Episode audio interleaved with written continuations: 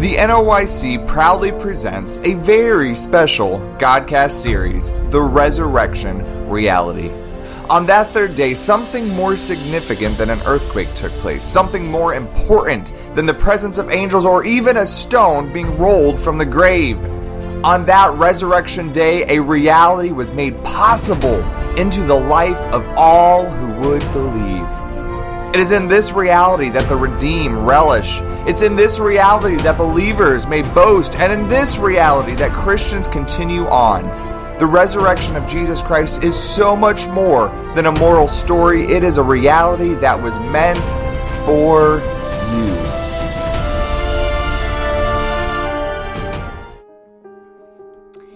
As we still have Jesus' resurrection on our minds, we are so thankful that he came and conquered death.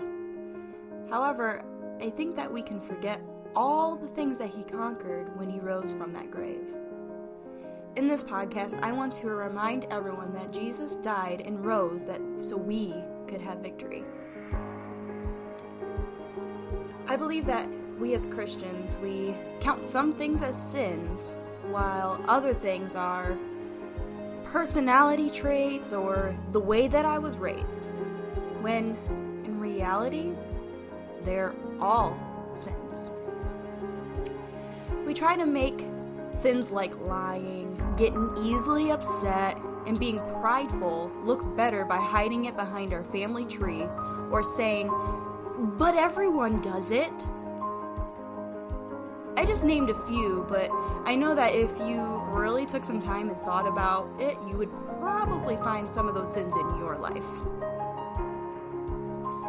Now, I don't want you to think that I am just hounding you about this because I'm a better Christian, or I have everything together, because that would be a blatant lie. I am still actively learning what is sin in my life and forcing myself. And I do mean forcing, because it is not fun to let go of my excuses. One sin that I am working on is being prideful. Now, my pride doesn't present the way that you might think. I could care the least if my name is mentioned. I do not want recognition for the things that I do.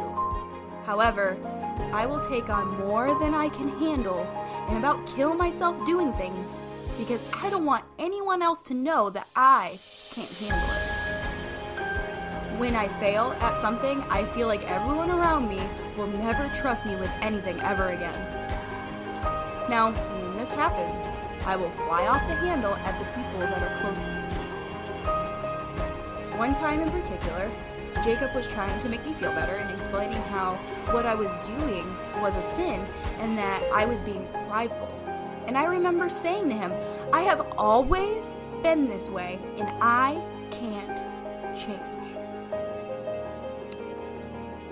Once I uttered that sentence, I could almost hear Jesus audibly say, "I conquered death and sin, but your pride is too much?"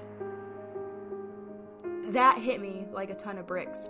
By me saying that I couldn't change because that's the way I have always been, I was saying that Jesus wasn't enough. The Son of God that came down was perfect in all that he did, took the beating and humiliation that we deserved, hung on the cross and died, and then 3 days later rose to conquer death, is not enough for my pride issue. Then I had a realization. All those years that I was saying I can't change should have really been I don't want to change. Once I was saved, the change was always available to me. Jesus was just standing there waiting for me to ask him to conquer it. Jesus died and conquered the grave so that you could conquer life. Jesus never meant for us to live in our sins. So many times we find ourselves drowning in our pride, depression, anger, stubbornness, and it seems like we have no way out. But there's always a way out. First, you need to admit what you're doing is a sin. Second, you need to make the choice that you want saved from your sin. Sometimes we can get comfortable in a sin because we will surround ourselves with people that are drowning in that exact same sin that we are.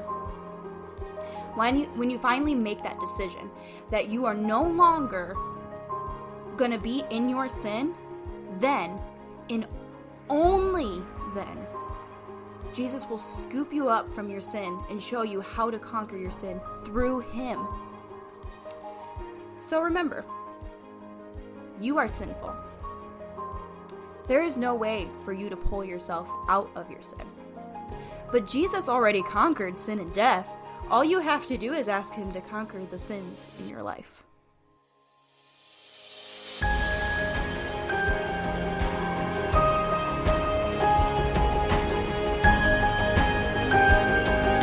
Today's considerable quote comes from David Platt, and he writes, "Instead of trying to conquer sin by working harder to change our actions, we can conquer sin by trusting Christ to change our affections."